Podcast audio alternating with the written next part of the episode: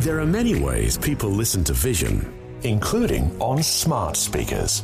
Just tell your smart speakers to play Vision Christian Radio.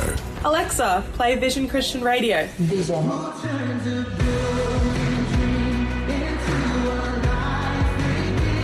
Yep, It really is that easy. you can also say play V180 Radio. For our music channel, It's just another way that Vision is helping you look to God daily. This podcast is made available by Vision Christian Media thanks to the generosity of our supporters. Your donation today means great podcasts like this remain available to help people look to God daily. Please make your donation to Visionathon today at vision.org.au. Dr. Michael Youssef challenging you to stand for the truth, even when it seems to backfire. This is Leading the Way Audio. Have you ever stood for the truth? Have you been faithful to God and faithful to God's word, and then you found yourself being undermined by even some Christians? And the Lord has a word for you that He loves you and He wants you to stand firm and never give up. Never, never, never give up. Dr. Youssef grew up in Egypt, a culture opposed to Christianity, so he understands what's at stake when a person takes a stand for Christ. Today on Leading the Way Audio, Dr. Youssef guides you to the words found in the book of Acts that'll give you courage to stand up for Christ in your workplace, neighborhood, and home. It's a challenge to never give up. Hey, before the teaching begins, make a note of this special website, ltw.org slash Jesus. It's a place to explore some of your faith questions and reach out to a compassionate Leading the Way team member. Once again, ltw.org slash Jesus. Now, Dr. Youssef with his message, Hang in there, you're not alone. If you are a person who is prone to discouragement or fear, I want you to stay tuned because the Lord has a word for you today. In fact, the Oxford Dictionary define intimidation this way. It says to inspire with fear in order to influence change. Let me repeat this. To inspire with fear in order to influence change. The Bible said that the spirit of fear is not of God. And if the spirit of fear is not of God, then it is of Satan. It's one of satanic spirits, one of satanic demons. I want you to listen very carefully, please, because this affects every one of our lives, every one of us. When you allow the spirit of fear to take hold of you, you are opening yourself up to Satan's banging on his empty kerosene cans to get to you. If you allow Satan's bluffing to intimidate you, you will surrender your rightful victory that God has given you. When you open yourself up to Satan's hooting and scaring you, you are giving up the very power that God intended for you to have as a, His child. When you allow and open yourself up to Satan's con job, because that's all it is, then you will be retreating and you're giving up territories that is rightfully your inheritance by believing and submitting to the Lord Jesus Christ. Now, I want to tell you, brothers and sisters in the Lord Jesus Christ, perhaps no one understood the spirit of fear like the Apostle Paul. In fact, he writes to Timothy and he says, God has not given us a spirit of fear. And he definitely make it clear that the spirit of fear is an evil spirit. It's not of God. No one knows about fear like the Apostle Paul. You say, are you talking about the same Apostle Paul that wrote third of the New Testament? Are you talking about the great Apostle Paul who allowed himself to be stoned? The great Apostle Paul who got beaten nearly to death? Are you talking about the same Apostle Paul who was singing songs of praise when he was in the stock in the prison in Philippi? Are you talking about that Paul? Yes, that Paul. Acts 18 tells us that he was afraid, lonely, and discouraged. Turn with me, please, if you haven't already, to Acts chapter 18, the first 17 verses. So, how do you know that he really was afraid? Look at verse 9. The Lord appeared to him in person, and he says, Don't be afraid, Paul. Let me tell you something. God is not going to waste words of telling Paul not to be afraid if he was not afraid. Not only that, but in 1 Corinthians uh, chapter 2, uh, verses 2 and 3, he tells them that he said, I came to you in fear and trembling. That was a frightening time in Paul's life. Acts 18. You see, the Apostle Paul, he came from Athens to Corinth. What he has done, he got out of the frying pan into the fire.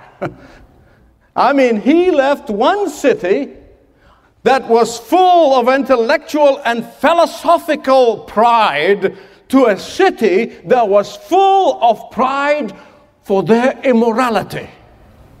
I mean, that was not a vacation for the Apostle Paul. That was a tough assignment, but God sent him there. Let me tell you a couple of things about Corinth. Corinth was one of the great commercial centers of the Roman Empire, certainly the greatest commercial center of Greece. Corinth was the political center of Greece. Corinth also was the center of wickedness, it was the center of immorality. You know, back then, when you called somebody a Corinthian, you were basically saying, You are the most vile, degenerate, depraved person I've ever met. That's how you could describe a Corinthian back then. Corinth was also the center of pagan worship. There stood on the hills of the city the temple of Venus that was known as Aphrodite to the Greeks and then was known as Ashtaroth to the Phoenicians. And there on that temple was filled with 1,000 priestesses or temple prostitutes. Now you understand the fear that gripped the Apostle Paul when he landed into this city. Now you understand why he wrote to the Corinthians and said to them, I want to see nothing among you but Christ and Him crucified. You can understand why he wrote to the Corinthians, saying to them, Do not be deceived, neither the immoral, nor the idolaters, nor the adulterers, nor the homosexuals, nor the thieves, nor the greedy, nor the drunkards, nor the revelers, nor the robbers will inherit the kingdom of God. And then comes the great declaration of victory there in chapter 6 of First Corinthians, and he says, And such were some of you.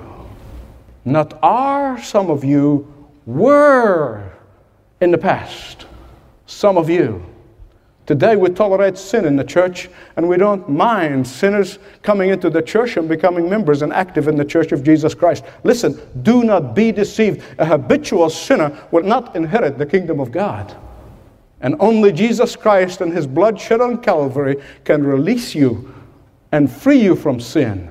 But if you're a believer and habitually living in sin, you are mocking the power of God on the cross of Calvary because he promised to give you power and give us power over sin.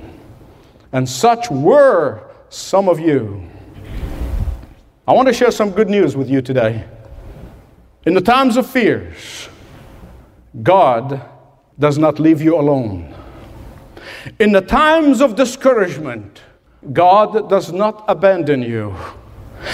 In the times of loneliness, God is there in a very special way revealing himself to you. Look at the book of Acts again, chapter 18, verses 1 to 17. There, I want to share with you four things that God did in order to encourage his faithful servant Paul. First, he provided him with godly friends. Look at verses 2 to 5 of chapter 18 of the book of Acts. He provided him with godly friends. Secondly, God blessed him with fruit for his labor. Verses 5 to 8. Thirdly, God fellowshipped with him personally in a very special way. Verses 9 to 11. And then, fourthly, you're going to see that God caused the frustration of the enemy's plan. Verses 12 to 17. In times of fear, in times of discouragement, the faithful child of God, the faithful son and daughter of God, is not alone, never alone. Look at this, verses 2 to 3 in the book of Acts. I want you to listen carefully. There is one thing that you must never do in times of fear, and that is to lock yourself up. The one thing you must never do is lock yourself up in the times of discouragement. There is one thing that you must never do in the times of discouragement, and that is to isolate yourself.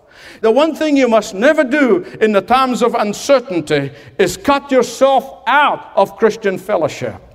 God provided the Apostle Paul with a godly couple, a wonderful couple who loved the Lord, to be his friends, to be his companions. Aquila and Priscilla were God's gift to Paul's burden of responsibility. Aquila and Priscilla were God's gift to Paul's formidable task.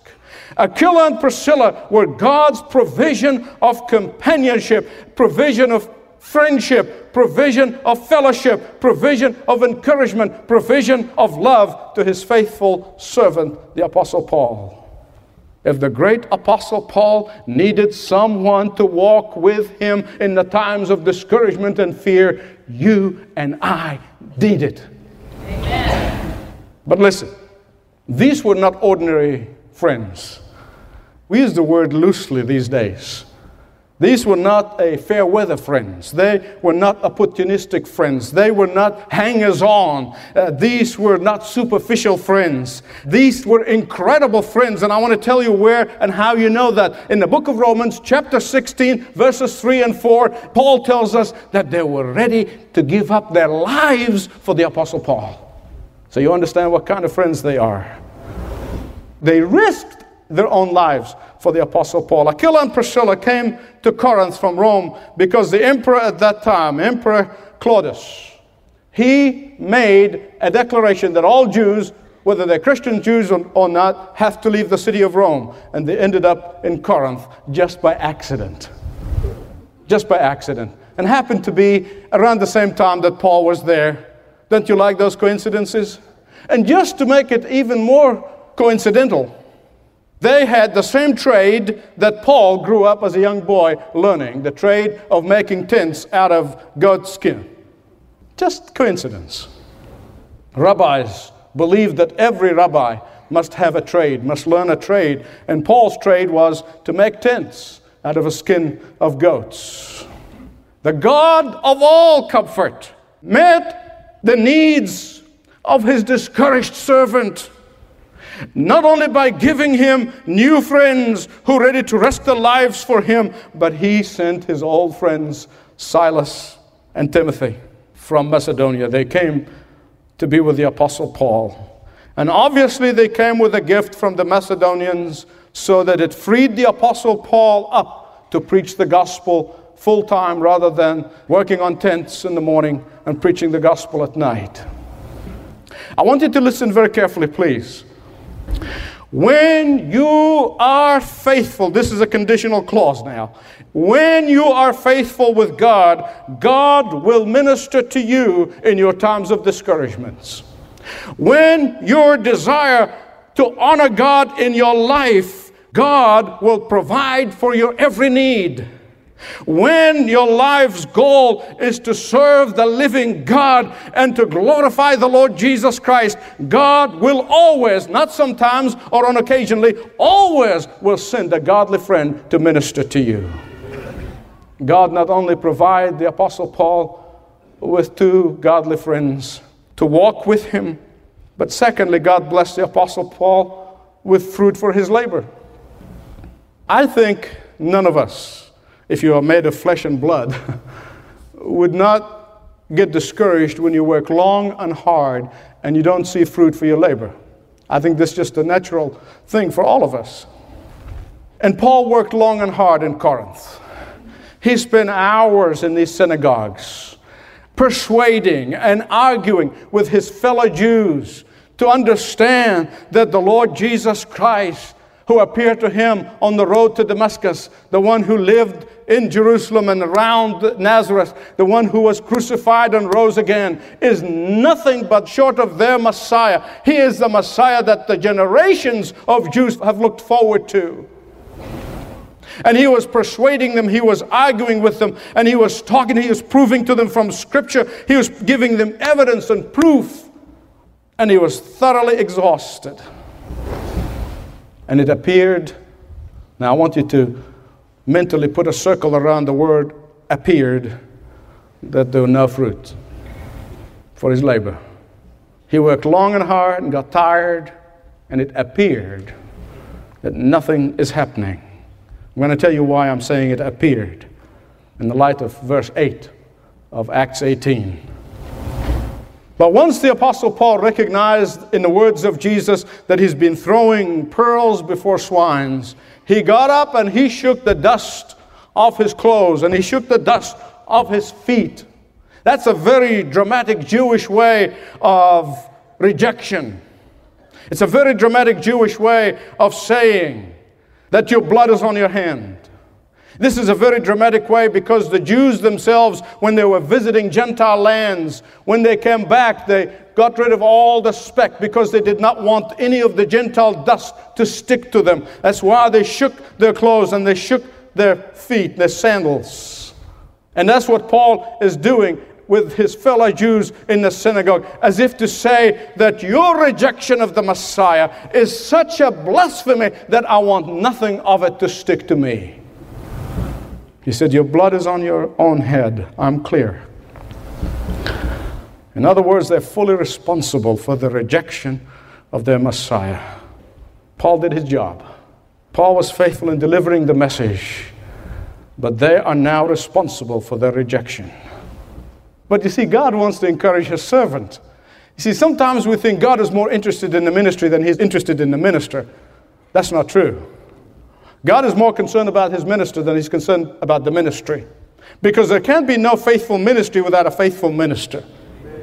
And that is why God is more concerned with ministers, with his servants, your life, your walk, your righteousness, your holiness.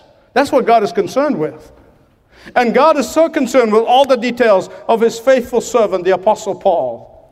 So much so he knew that a fruit for his labor is going to encourage him. So here's what the Bible said. Look at verse 8. Crispus, the leader of the synagogue, believed in the Lord with all his household.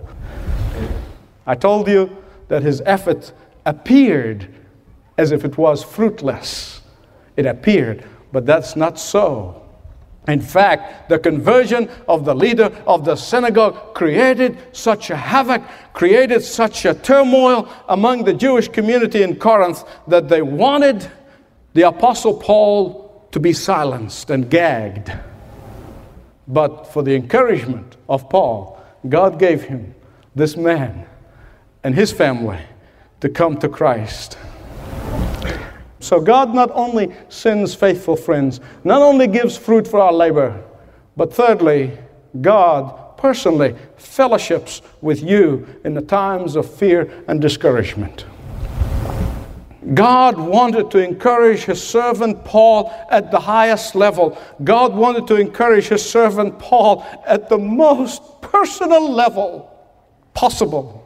So the Lord Jesus personally comes to him in a vision.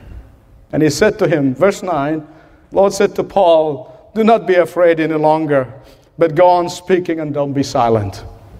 Don't you love the Lord when he ministers to you in this very special way? If Paul was struggling in his mind, trying to figure out, has he really come here according to the will of God? Is that really the right place for him to be? Should he really stay or should he go? And most of us have been in situations in life when we did not know which way to go. And here the Lord Jesus, in his most gracious way, appears to Paul and tells him, Don't be afraid. Go on speaking. I'm with you. No man will attack you or harm you.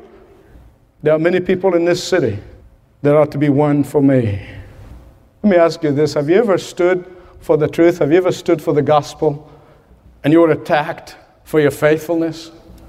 Even some of your family members? Have you ever been there? Have you ever stood for the truth? Have you ever been faithful to God and faithful to God's word, and then you found yourself being undermined by even some Christians? Have you ever been there? Then you will understand the incredible joy, that balm of Gilead that came upon the Apostle Paul's heart in this moment. Have you ever been in the point of saying, What in the world I'm doing? What is this all about? Why am I doing this? Why am I standing against the tide? Why don't I just give in? Have you ever been there? And the Lord has a word for you that He loves you and He wants you to stand firm and never give up. Never, never, never give up. God not only provides you godly friends in times of fear and discouragement, God not only gives you fruit for your labor, God not only fellowships with you personally, but fourthly, God frustrates the enemy. He frustrates the enemy on your behalf. Paul's opponents tried to intimidate him. They tried to silence him. They tried to keep him quiet. They tried to stop him from preaching.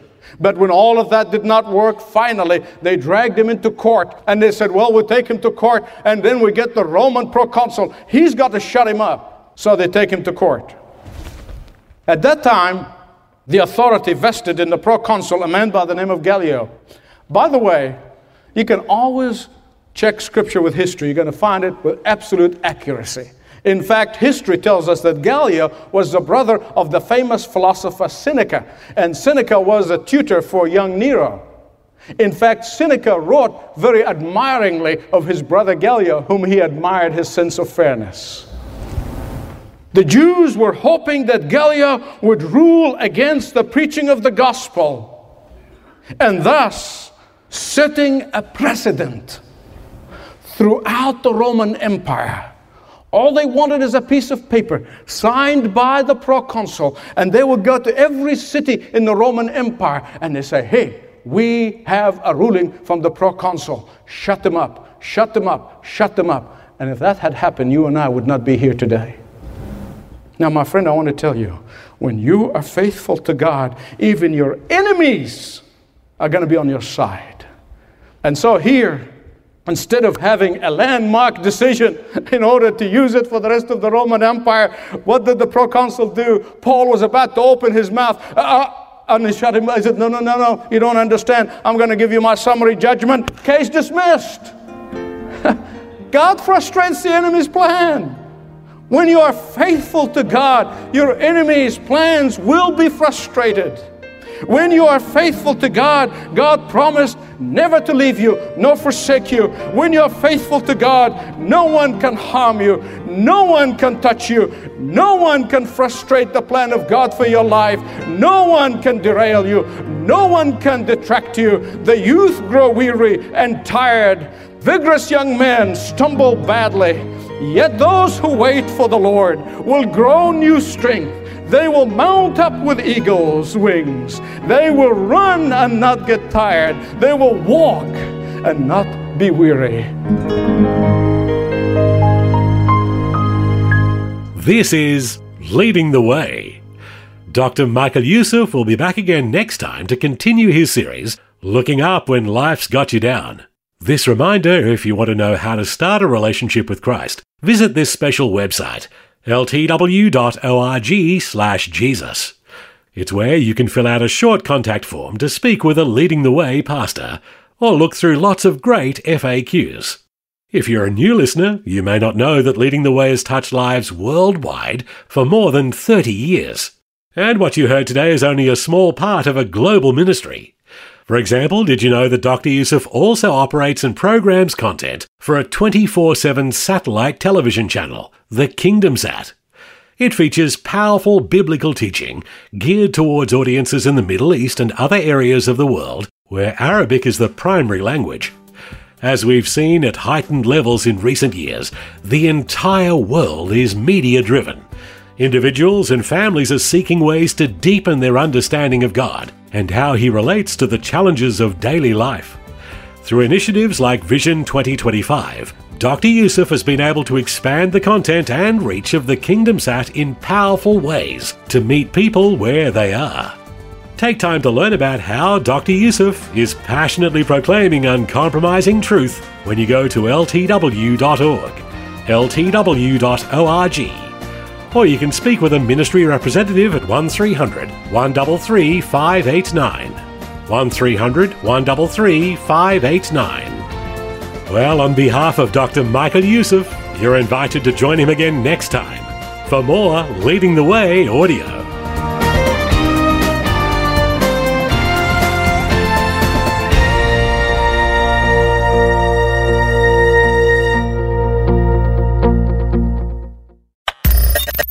Thanks for taking time to listen to this audio on demand from Vision Christian Media. To find out more about us, go to vision.org.au.